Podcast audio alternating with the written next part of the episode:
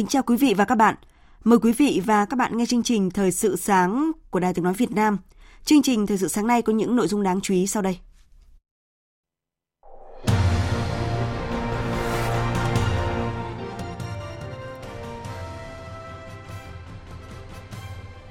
Thủ tướng Phạm Minh Chính giao Bộ Công Thương hoàn thiện cơ chế thí điểm mua bán điện trực tiếp giữa đơn vị phát triển điện từ năng lượng tái tạo. Khai trương đoàn tàu container lạnh chở hàng từ ga sóng thần xuất sang Trung Quốc. Tổng cục Thuế tiếp tục cảnh báo thủ đoạn giả danh cơ quan thuế để lừa đảo trục lợi.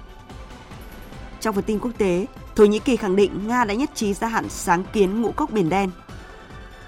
Thành phố Trùng Khánh của Trung Quốc sơ tán gần 10.000 người dân do mưa lớn vượt kỷ lục 227 mm.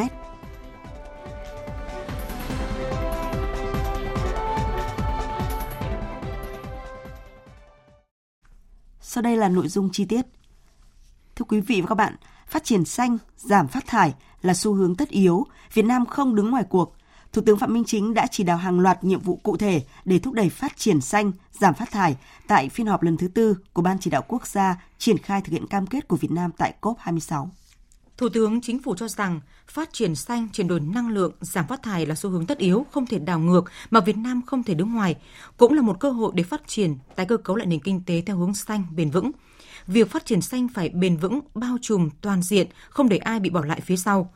Do đó, các cấp các ngành, toàn dân, doanh nghiệp phải hành động với quyết tâm cao hơn, nỗ lực lớn hơn, hành động quyết liệt, hiệu quả hơn nữa. Tập trung phải hoàn thiện cái thể chế, rồi các quy định pháp luật để chúng ta triển khai phát triển cái kinh tế xanh, rồi tăng trưởng xanh. Tập trung xây dựng cơ chế chính sách, cái phương pháp để mà thu hút cái nguồn lực tài chính cho cái phát triển xanh, cái tăng trưởng xanh, rồi cái kinh tế tuần hoàn.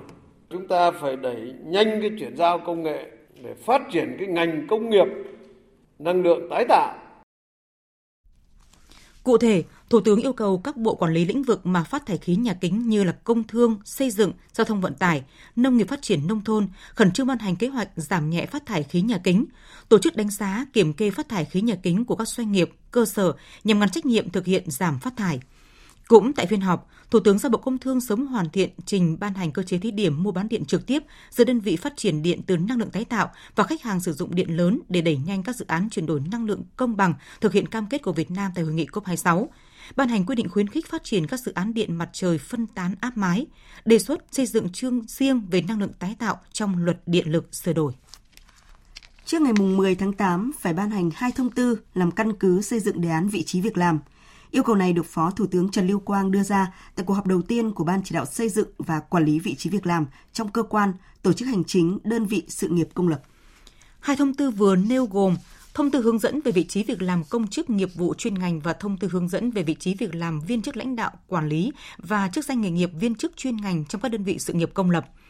Đối với thông tư hướng dẫn về vị trí việc làm công chức nghiệp vụ chuyên ngành, đến nay mới có 6 trong số 20 bộ ban hành thông tư gồm Bộ Nội vụ, Bộ Giao thông Vận tải, Ngân hàng Nhà nước Việt Nam, Bộ Công Thương, Bộ Văn hóa Thể thao và Du lịch, Bộ Kế hoạch và Đầu tư – Đối với thông tư hướng dẫn về vị trí việc làm viên chức nghiệp vụ chuyên ngành, đã có 5 bộ ngành ban hành thông tư này gồm Bộ Nội vụ, Bộ Giao thông Vận tải, Ngân hàng Nhà nước Việt Nam, Bộ Y tế và Bộ Công Thương. Phó Thủ tướng yêu cầu đến cuối năm nay cơ bản hoàn thành việc ban hành các đề án vị trí việc làm của các bộ ngành địa phương. Tại Thành phố Hồ Chí Minh, sáng nay diễn ra hội nghị sơ kết giữa nhiệm kỳ thực hiện nghị quyết Đại hội Đảng bộ Thành phố Hồ Chí Minh lần thứ 11, nhiệm kỳ 2020-2025. Trước đó tại kỳ họp thứ 10, Hội đồng nhân dân thành phố Hồ Chí Minh khóa 10, Chủ tịch Ủy ban nhân dân thành phố Phan Văn Mãi cho biết, tại hội nghị sơ kết giữa kỳ diễn ra vào hôm nay, thành phố sẽ đề xuất không điều chỉnh chỉ tiêu mà nghị quyết Đại hội Đảng bộ thành phố lần thứ 11, nhiệm kỳ 2020-2025 đã đặt ra. Ủy ban nhân dân thành phố cũng đã có báo cáo giữa kỳ, trong đó có 4 nhận định lớn về kinh tế xã hội và đề xuất 15 nội dung về kinh tế xã hội cần phải tập trung thực hiện để đạt được các chỉ tiêu mà nghị quyết đại hội đảng bộ thành phố đã đề ra. Ông Phan Văn Mãi, Chủ tịch Ủy ban nhân dân thành phố Hồ Chí Minh cho biết. Thì chúng tôi đề xuất với ban chấp hành đảng bộ thành phố đó là trước mắt là chúng ta không đặt vấn đề điều chỉnh các mục tiêu chỉ tiêu của nghị quyết đại hội mà chúng ta hạ quyết tâm để chúng ta thực hiện đạt được cao nhất. À, tuy nhiên chúng ta phải có những cái giải pháp à, đột phá gắn với cụ thể hóa thực hiện cái nghị quyết 98 của Quốc hội và đồng thời chúng ta kết hợp thực hiện nghị quyết 24, nghị quyết 31 của Bộ Chính trị về Đông Nam Bộ và về thành phố Hồ Chí Minh. Ngoài ra trong thời gian tới, thành phố tiếp tục đảm bảo thu ngân sách cả năm theo kế hoạch nhưng không lạm thu, gắn với hoàn thế và chính sách nuôi dưỡng nguồn thu. Thành phố cũng sẽ tiếp tục đẩy mạnh kích cầu tiêu dùng, trong quý 3 tiến hành 3 đợt khuyến mãi trong 3 tháng để góp phần giải quyết hàng hóa cho doanh nghiệp và kích cầu. Thành phố tiếp tục tháo gỡ khó khăn vướng mắt, thu hút đầu tư trong nước và ngoài nước. Bình Phước chỉ mới giải ngân được 22,7% vốn đầu tư công so với chỉ tiêu chính phủ giao. Ông Võ Xá, Giám đốc Sở Kế hoạch Đầu tư tỉnh Bình Phước cho biết, tỉnh đang đề ra các giải pháp để đẩy nhanh tiến độ giải ngân vốn đầu tư công. Tin của phóng viên Thiên Lý. Tổng kế hoạch vốn đầu tư công năm 2023 đã giao cho tỉnh là 5.755,631 tỷ đồng. 6 tháng qua, toàn tỉnh chỉ mới giải ngân được là 1.688,821 tỷ đồng, đạt 27,7% so với chỉ tiêu chính phủ giao và đạt 29,3% so với kế hoạch tỉnh giao. Theo lãnh đạo Sở Kế hoạch Đầu tư tỉnh Bình Phước, nguyên nhân tỷ lệ giải ngân thấp là do công tác chuẩn bị đầu tư chưa tốt, các dự án chậm hoàn thiện các thủ tục đầu tư. Mặt khác, công tác phối hợp giữa chủ đầu tư với các sở ban ngành và các địa phương chưa kịp thời, thiếu chặt chẽ, nhất là trong công tác đền bù, giải phóng mặt bằng, nên để dự án kéo dài. Các chương trình mục tiêu quốc gia phát triển kinh tế xã hội vùng đồng bào dân tộc thiểu số và miền núi và chương trình mục tiêu quốc gia giảm nghèo bền vững, giải ngân chậm và chưa giải ngân là do phải chờ hướng dẫn của Trung ương và cơ chế thực hiện của tỉnh. Ông Võ Xá, Giám đốc Sở Kế hoạch Đầu tư tỉnh Bình Phước cho biết, tỷ lệ giải ngân vốn đầu tư công thấp, trách nhiệm thuộc về chủ đầu tư, các đơn vị được giao kế hoạch vốn, là cơ quan tham mưu cho Ủy ban Nhân dân tỉnh trong điều hành quản lý đầu tư công mà để đạt tỷ lệ thấp nên Sở Kế hoạch Đầu tư cũng nhận khuyết điểm. Ông Võ Xá cho biết thêm, thời gian qua, tổ rà soát vốn đầu tư công của tỉnh đã phát hiện 32 dự án vướng về giải phóng mặt bằng, quy hoạch, điều chỉnh chủ trương đầu tư. Tổ rà soát cũng đã tham mưu cho Ủy ban dân tỉnh trình ra Hội đồng dân tỉnh kỳ họp cuối năm này sẽ điều chỉnh cái đầu tư công trung hạn, trong đó sẽ có cắt giảm, giãn tiến độ 16 cái dự án thuộc nguồn ngân sách địa phương với số vốn là 3.925 tỷ đồng. Liên quan đến thông tin một hãng hàng không Việt Nam đang đứng trước nguy cơ phá sản, ông Đinh Việt Thắng, Cục trưởng Cục Hàng không Việt Nam khẳng định đơn vị chưa nhận được thông tin nào về hãng bay xin phá sản. Ông Đinh Việt Thắng, luật phá sản có các quy định chặt chẽ và phải thực hiện theo trình tự. Tuy nhiên, đến thời điểm này, Cục Hàng không Việt Nam chưa nhận được thông tin nào về hãng bay xin phá sản. Theo ông Thắng, sau dịch COVID-19, các hãng hàng không trong nước và nước ngoài đều gặp rất nhiều khó khăn. Chính phủ, Bộ Giao thông Vận tải, Cục Hàng không Việt Nam luôn cố gắng hỗ trợ tối đa cho các hãng bay. Trước đó, trên mạng xã hội có một số thông tin về việc hãng bay Bamboo Airways đang gặp khó khăn, có nguy cơ phá sản. Hãng hàng không Bamboo Airways đã có thông tin chính thức trả lời vấn đề này. Trong đó, Bamboo Airways khẳng định vẫn đang hoạt động ổn định, đảm bảo khai thác các chuyến bay đúng giờ, an toàn tuyệt đối. Đại diện Bamboo Airways cũng cho biết, trong thời gian vừa qua, Bamboo Airways đã quyết liệt tái cấu trúc và tiến hành nhiều cải tổ mạnh mẽ. Trong đó, hắn đã nghiên cứu kỹ lưỡng và xây dựng nhiều phương án hoạt động cụ để lựa chọn định hướng phát triển phù hợp và có khả thi nhất. Công ty Cổ phần Vận tải Đường sắt Hà Nội vừa phối hợp với Cục Hải quan Bình Dương, Sở Giao thông Vận tải và các đơn vị doanh nghiệp khai trương đoàn tàu container lạnh chở hoa quả, hải sản tươi sống từ ga Sóng Thần Bình Dương đến ga Đồng Đăng Lạng Sơn rồi xuất hàng qua Trung Quốc. Đoàn tàu chở các container lạnh loại 40 feet dùng để bảo quản hoa quả, nông sản, hải sản tươi sống với tổng trọng lượng đoàn tàu lên đến 900 tấn hàng hóa. Dự kiến, hành trình của tàu từ ga Sóng Thần Bình Dương đi Đồng Đăng Lạng Sơn sẽ diễn ra trong vòng 72 giờ. Theo các nhà chuyên môn, việc tổ chức chạy đoàn tàu container lạnh liên vận quốc tế thông qua việc nâng cao chất lượng dịch vụ xuất khẩu hàng hóa bằng đường sắt được nhiều doanh nghiệp kỳ vọng đáp ứng kịp thời nhu cầu vận chuyển hàng hóa. Đặc biệt, đoàn tàu công container lạnh còn đáp ứng được nhu cầu vận chuyển các mặt hàng nông sản, hàng đông lạnh từ các tỉnh phía Nam ra phía Bắc để tiêu thụ và xuất khẩu. Với lợi thế đã được cấp mã liên vận, ga sóng thần hướng đến trở thành trung tâm vận chuyển hàng hóa trọng điểm ở khu vực phía Nam. Số liệu từ Hiệp hội Rau quả Việt Nam cho biết trong 6 tháng của năm nay, kim ngạch xuất khẩu sầu riêng ước đạt 850 triệu đô la Mỹ. Vì vậy, mục tiêu đưa sầu riêng thành mặt hàng xuất khẩu tỷ đô có thể được đạt được sớm hơn dự kiến. Trong đó thì Trung Quốc vẫn là thị trường chính của sầu riêng Việt Nam và chiếm 95% sản lượng xuất khẩu. Theo dự báo thì sản lượng sầu riêng nhập khẩu của Trung Quốc năm nay có thể vượt 1 triệu tấn. Tại tỉnh Đắk Lắk, sầu riêng là loại cây trồng có giá trị kinh tế cao, mang lại nguồn thu nhập tốt cho nông dân. Hiệp hội sầu riêng tỉnh Đắk Lắk vừa tổ chức hội nghị kết nối tiêu thụ sản phẩm sầu riêng. Phóng viên Hương Lý thường trú tại khu vực Tây Nguyên thông tin. tại hội nghị này, Hiệp hội Sầu riêng tỉnh Đắk Lắk đã ký kết bản ghi nhớ với Viện Phát triển Kinh tế Nông nghiệp, Công ty Cổ phần Công nghệ Phần mềm Auto Agri và ra mắt cổng thông tin của Hiệp hội tại địa chỉ hiệp hội sầu riêng đắk lắc.org.vn nhằm kết nối các thành viên trong hiệp hội. Ông Tống Văn Hiếu, Phó Tổng Giám đốc Công ty Cổ phần Chế biến Nông sản số 1, huyện Crong Bách, tỉnh Đắk Lắk cho biết. Phía doanh nghiệp thì rất là hoan nghênh hiệp hội đã tạo điều kiện giao lưu giao thương như thế này. Nhờ hiệp hội, nhờ doanh nghiệp tạo các cái tiền đề như thế này sẽ quảng bá được cái sản phẩm đến những người có kinh nghiệm về sầu riêng. Trước tiên là mình phải chinh phục được những người có kinh nghiệm về sầu riêng và mọi người có thể đóng góp ý kiến góp ý để hoàn thiện nhất sản phẩm, sau đó mới chinh phục những thị trường khó tính hơn. Theo Chi cục trồng trọt bảo vệ thực vật tỉnh Đắk Lắk, toàn tỉnh hiện có 22.500 hecta trồng sầu riêng, chiếm hơn 43% diện tích cây ăn quả của tỉnh, sản lượng đạt gần 188.000 tấn. Toàn tỉnh cũng đã có 49 mã vùng trồng được phê duyệt với diện tích hơn 1.800 hecta và 17 cơ sở đóng gói sầu riêng xuất khẩu. Chuyển sang một thông tin đáng chú ý, Thành phố Hồ Chí Minh là địa phương có doanh thu du lịch cao nhất cả nước trong 6 tháng qua với tổng thu từ du lịch đạt hơn 80.000 tỷ đồng. Sở Du lịch Thành phố Hồ Chí Minh cho biết chỉ tính riêng trong tháng 6, lượng khách quốc tế đến thành phố đã đạt gần hơn 250.000 lượt, tăng 15,4% so với cùng kỳ năm ngoái, dù đây không phải là mùa cao điểm. Tính chung 6 tháng qua, đã có gần 2 triệu lượt du khách quốc tế đến thành phố. Hàn Quốc, Ấn Độ, các nước ASEAN, Mỹ, Australia vẫn là thị trường khách quốc tế lớn nhất của du lịch thành phố. Với mức doanh thu khoảng 80.000 tỷ đồng, thành phố Hồ Chí Minh đã đạt 50,5% so với kế hoạch. Như vậy là ngành du lịch đang chứng kiến sự bứt tốc cả về lượng khách nội địa và khách quốc tế tại nhiều địa phương trên cả nước. Theo phản ánh của phóng viên công luận thì chỉ trong 6 tháng qua, tỉnh Bắc Cạn cũng đã đón lượng khách du lịch bằng 74% kế hoạch của cả năm. Trong 6 tháng, lượng khách du lịch đến với Bắc Cạn đạt hơn 571.000 lượt người, đạt trên 74% kế hoạch năm 2023. Lượng khách trong 6 tháng đã đạt gần bằng kế hoạch cả năm là tín hiệu tích cực cho thấy sự phục hồi mạnh mẽ của du lịch Bắc Cạn sau thời gian dài ảnh hưởng của dịch bệnh.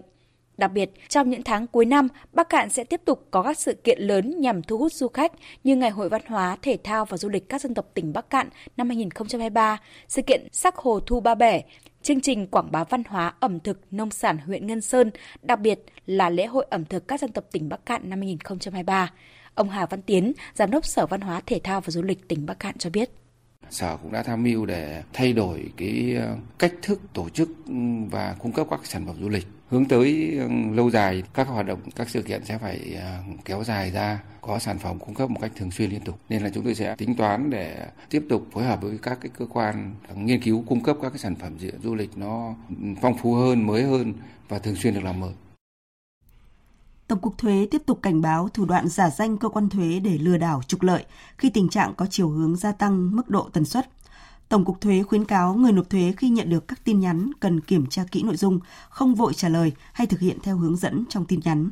Người nộp thuế cũng cần lưu ý rằng trang thông tin điện tử chính thức của cơ quan thuế sử dụng giao thức https và tên miền quốc gia Việt Nam.vn.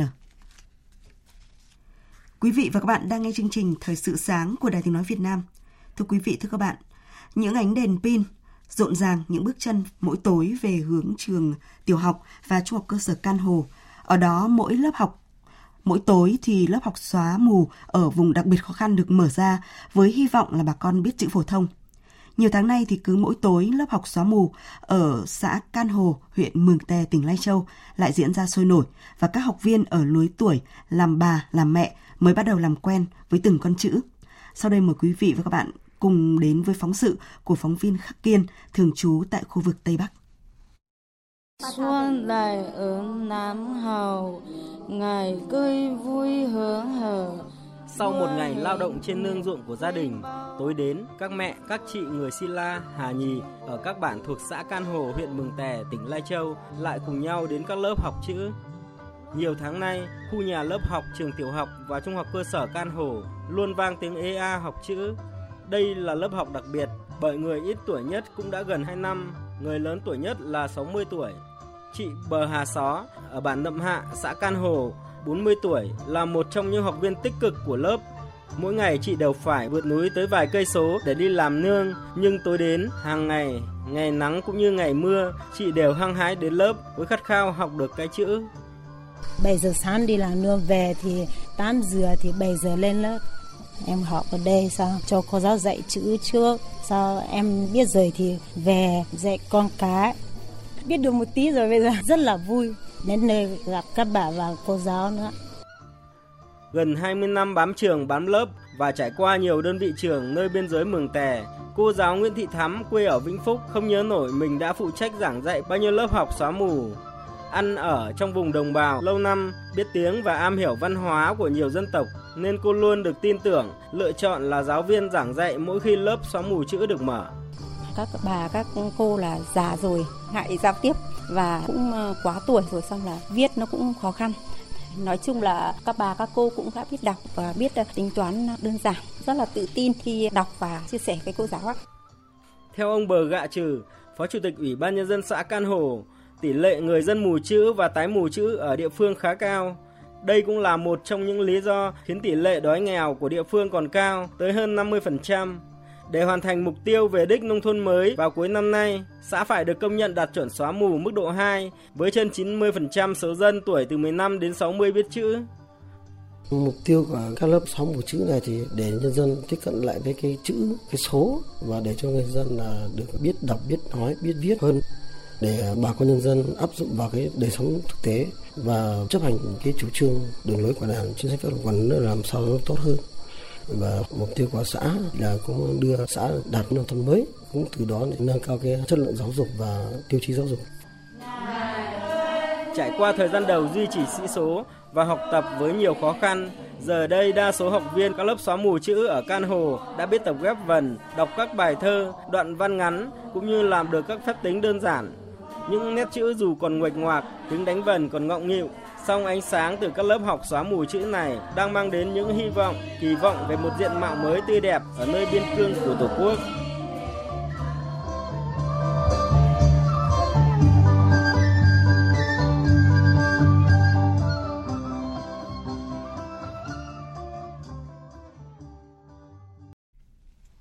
Chương trình Thời sự sáng xin được tiếp tục với phần tin quốc tế.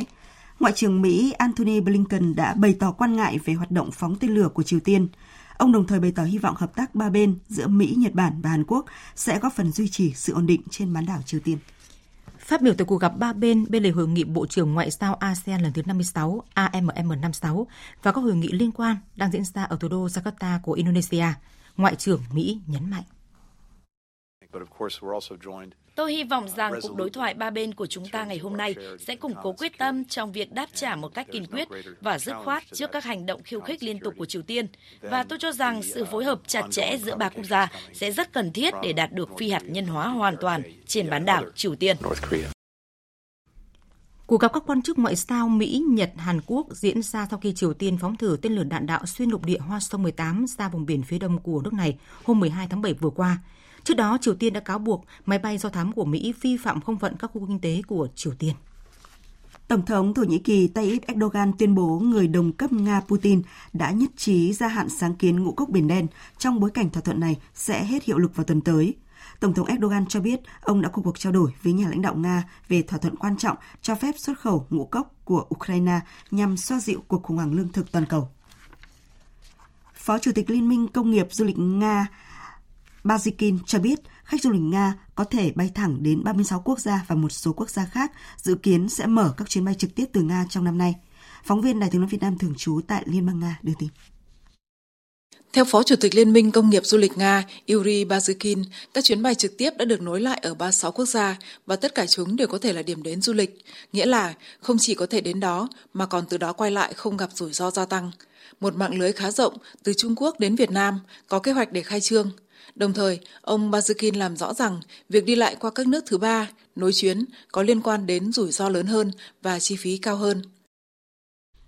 Giới chuyên gia Thái Lan lo ngại các cuộc biểu tình lớn trên đường phố có thể bùng phát, ảnh hưởng đến đầu tư nước ngoài và du lịch nếu việc lựa chọn thủ tướng và thành lập chính phủ mới tiếp tục bị kéo dài, đặc biệt sau khi thủ lĩnh đảng Tiến Búc Pita không giành đủ số phiếu để trở thành thủ tướng tại phiên họp Quốc hội hôm ngày 13 tháng 7 vừa qua. Tổng hợp của phóng viên Đài tiếng nói Việt Nam thường trú tại Thái Lan. Liên đoàn Công nghiệp Thái Lan nhận định những cuộc biểu tình đường phố trong quá khứ có thể lặp lại, làm xấu hình ảnh của đất nước trong cộng đồng quốc tế và giáng một đòn mạnh vào niềm tin đầu tư. Theo Liên đoàn Công nghiệp Thái Lan, các nhà đầu tư nước ngoài có thể ngừng đầu tư vào Thái Lan trong khi nước này đang rất cần cải thiện nền kinh tế và khắc phục tình trạng phục hồi không đồng đều kể từ sau đại dịch COVID-19. Tương tự, một cuộc khảo sát mới đây của Đại học Phòng Thương mại Thái Lan, cuộc bỏ phiếu bầu thủ tướng được coi là một chỉ số quan trọng về sự phục hồi kinh tế của nước này. Đại học Phòng Thương mại Thái Lan dự đoán những tác động về kinh tế sẽ ở mức tối thiểu nếu Thái Lan có thể thành lập chính phủ mới trong tháng 8 hoặc tháng 9 tới đây. Tuy nhiên, nếu việc thành lập chính phủ kéo dài sau tháng 10, quá trình lập ngân sách có thể bị hoãn lại sang quý 2 của năm sau, gây cản trở việc mở rộng các hoạt động kinh tế.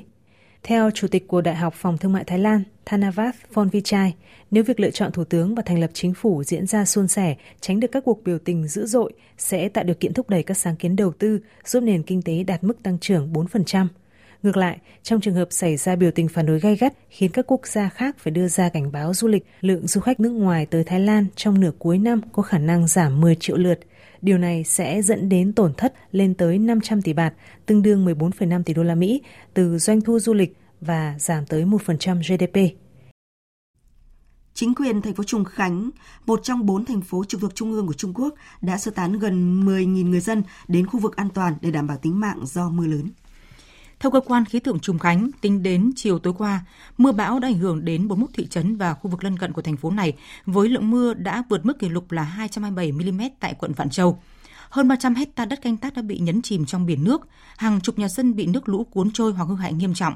Hơn 1.700 nhân viên cứu hộ đã được huy động để sơ tán người dân tại vùng trũng thấp.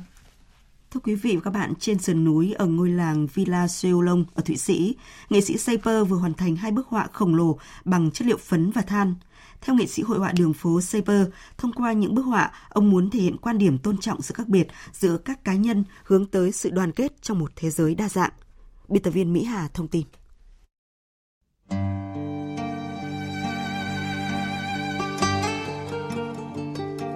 Những tác phẩm vừa hoàn thành được vẽ trực tiếp trên cỏ với các mảng màu xám đặc trưng nổi bật trên nền cỏ màu xanh. Bức họa khổng lồ rộng tới 3.000 mét vuông phải mất cả tháng để hoàn thành trong điều kiện thời tiết thất thường ở vùng núi. Phóng tầm mắt từ trên đỉnh núi hay từ các đồng cỏ gần đó, du khách có thể ngắm được toàn cảnh tác phẩm của ông. Bức tranh thứ nhất mô tả một cậu bé đang vẽ những đường nét nguệch ngoạc trên những tấm giấy nháp để mô tả mặt trời, núi non, trong khi bức tranh thứ hai mô phỏng một cô bé đang vẽ cây cối, mặt trăng và các vì sao. Họa sĩ Saiper nhấn mạnh, góc nhìn về thế giới của hai đứa trẻ khác nhau nhưng lại bổ sung cho nhau. Đây là hai đứa trẻ, mỗi đứa vẽ những gì chúng nhìn thấy theo quan điểm của chúng. Điều buồn cười là bọn trẻ ở những độ cao khác nhau nên chúng vẽ những thứ khác nhau. Và tôi gọi những bức bích họa này là mặt trời gặp mặt trăng và một mức độ khác của việc giải thích rằng ngay cả khi chúng ở những độ cao khác nhau, hai thế giới mà chúng đang vẽ đã bổ sung cho nhau nổi tiếng với dự án lưu động Beyond Walls vượt ra ngoài bức tường, thành lập từ năm 2019. Nghệ sĩ Saper đã đi nhiều nước để thực hiện các bức vẽ tinh tế, những bức bích họa phù du hoành tráng được thiết kế bằng sơn sinh thái từ các vật liệu tự nhiên. Thông qua dự án này, chuyên gia nghệ thuật đường phố kêu gọi một phong trào toàn cầu phá bỏ những bức tường ngăn cách con người, bao gồm chủng tộc, màu da, ngôn ngữ, địa vị xã hội và vị trí địa lý hoặc dân tộc. Từ điểm khởi đầu tại Champ de Mars dưới chân tháp Eiffel ở Paris, dự án Beyond Walls vượt qua biên giới nhiều quốc gia, góp thêm tiếng nói về sự đoàn kết, xóa nhòa ranh giới về chủng tộc, màu da, tôn giáo. Được biết đến với những bức vẽ trên cỏ, họa sĩ Saper được xếp hạng trong số 30 nhân vật dưới 30 tuổi ghi dấu ấn trong làng nghệ thuật và văn hóa từ năm 2019 theo danh sách của Forbes. Tiếp theo chương trình Thời sự sáng nay là một số thông tin thể thao đáng chú ý. Nay đội tuyển U19 nữ Việt Nam sẽ đối đầu U19 nữ Thái Lan trong trận chung kết U19 nữ Đông Nam Á 2023. Ở giải đấu năm nay, U19 nữ Việt Nam và Thái Lan đều thể hiện được sức mạnh của mình khi giành vé vào chơi trận chung kết. Trận chung kết giữa U19 nữ Việt Nam và Thái Lan sẽ diễn ra vào lúc 19 giờ 30 tối nay. Ở giải đấu trong nước, hôm nay sẽ diễn ra các trận đấu hấp dẫn ở vòng 1 giai đoạn 2 V-League 2023. Vào lúc 17 giờ là trận đấu giữa câu lạc bộ Hoàng Anh Gia Lai và Khánh Hòa. Trận đấu giữa Sông Lam Nghệ An và câu lạc bộ Thành phố Hồ Chí Minh sẽ diễn ra lúc 18 giờ. Cùng thời gian này, câu lạc bộ Đà Nẵng sẽ tiếp đón Bình Dương. Ở trận đấu muộn lúc 19 giờ sẽ là cuộc đối đầu giữa câu lạc bộ Viettel và Hải Phòng. Đêm qua, tay vợt Novak Djokovic tiếp tục thể hiện phong độ ấn tượng khi vượt qua đối thủ Sinner sau 3 set với tỷ số 6-3, 6-4 và 7-6. Djokovic trở thành tay vợt đầu tiên đoạt tấm vé vào chung kết đơn nam Wimbledon 2023. Dự báo thời tiết Bắc Bộ, khu vực Hà Nội và Thanh Hóa nhiều mây có mưa rào và rông rải rác. Riêng khu vực vùng núi và Trung Du, sáng có mưa vừa, mưa to có nơi mưa rất to, nhiệt độ từ 24 đến 34 độ. Khu vực từ Nghệ An đến Thừa Thiên Huế, khu vực từ Đà Nẵng đến Bình Thuận có mây, ngày nắng, có nơi có nắng nóng, chiều tối có mưa rào và rông rải rác, nhiệt độ từ 25 đến 36 độ, có nơi trên 36 độ. Tây Nguyên và Nam Bộ có mây, có mưa rào và rông vài nơi. Chiều và đêm có mưa vừa, mưa to, có nơi mưa rất to và rải rác có rông. Nhiệt độ từ 20 đến 33 độ, có nơi trên 33 độ. Tiếp theo là dự báo thời tiết biển. Vịnh Bắc Bộ, vùng biển từ Quảng Trị đến Quảng Ngãi, vùng biển từ Bình Định đến Ninh Thuận có mưa rào và rông vài nơi, tầm nhìn xa trên 10 km. Phía Nam, khu vực từ Bình Định đến Ninh Thuận có lúc cấp 6, giật cấp 8, cấp 9, biển động mạnh. Vùng biển từ Bình Thuận đến Cà Mau, vùng biển từ Cà Mau đến Kiên Giang, tầm nhìn xa trên 10 km, giảm xuống từ 4 đến 10 km trong mưa, gió Tây Nam cấp 6, có lúc cấp 7, giật cấp 8, cấp 9, biển động mạnh. Khu vực Bắc Biển Đông có mưa rào và rải rác có rông, tầm nhìn xa từ 4 đến 10 km, giảm xuống từ 2 đến 4 km trong mưa bão. Phía đông gió mạnh cấp 7, sau tăng lên cấp 8, giật cấp 9, cấp 10, biển động mạnh. Khu vực giữa và Nam Biển Đông có mưa rào và rải rác có rông, tầm nhìn xa từ 4 đến 10 km. Riêng phía đông, gió mạnh cấp 6 có lúc cấp 7, giật cấp 8, cấp 9, biển động mạnh. Khu vực quần đảo Hoàng Sa thuộc thành phố Đà Nẵng và Vịnh Thái Lan có mưa rào và rông rải rác, tầm nhìn xa trên 10 km, giảm xuống từ 4 đến 10 km trong mưa, gió Tây cấp 4, cấp 5. Khu vực quần đảo Trường Sa, tỉnh Khánh Hòa có mưa rào và rải rác có rông. Trong mưa rông có khả năng xảy ra lốc xoáy và gió giật mạnh. Tầm nhìn xa từ 4 đến 10 km, gió Tây Nam cấp 6 có lúc cấp 7, giật cấp 8, cấp 9, biển động mạnh. Vừa rồi là thông tin thời tiết. Trước khi kết thúc chương trình, chúng tôi xin tóm lược một số tin chính vừa phát. Tại phiên họp lần thứ tư của Ban chỉ đạo quốc gia triển khai thực hiện cam kết của Việt Nam tại COP26, Thủ tướng Phạm Minh Chính giao Bộ Công Thương sớm hoàn thiện cơ chế thí điểm mua bán điện trực tiếp giữa đơn vị phát điện từ năng lượng tái tạo để đẩy nhanh các dự án chuyển đổi năng lượng công bằng thực hiện cam kết của Việt Nam tại hội nghị COP26. Liên quan đến thông tin một hãng hàng không Việt Nam đang đứng trước nguy cơ phá sản, ông Đinh Việt Thắng, Cục trưởng Cục Hàng không Việt Nam khẳng định đơn vị chưa nhận được thông tin nào về hãng bay xin phá sản. Thành phố Trùng Khánh của Trung Quốc sơ tán gần 10.000 người dân do mưa lớn vượt kỷ lục 227 mm. Hơn 1.700 nhân viên cứu hộ đã được huy động để sơ tán người dân. Quý vị và các bạn vừa nghe chương trình Thời sự sáng của Đài Tiếng Nói Việt Nam. Chương trình do các biên tập viên Nguyễn Hằng Ngọc Trinh cùng phát thanh viên Kim Phượng, kỹ thuật viên Anh Tuấn và Thu Hằng thực hiện. Chịu trách nhiệm nội dung Lê Hằng. Cảm ơn quý vị và các bạn đã quan tâm theo dõi.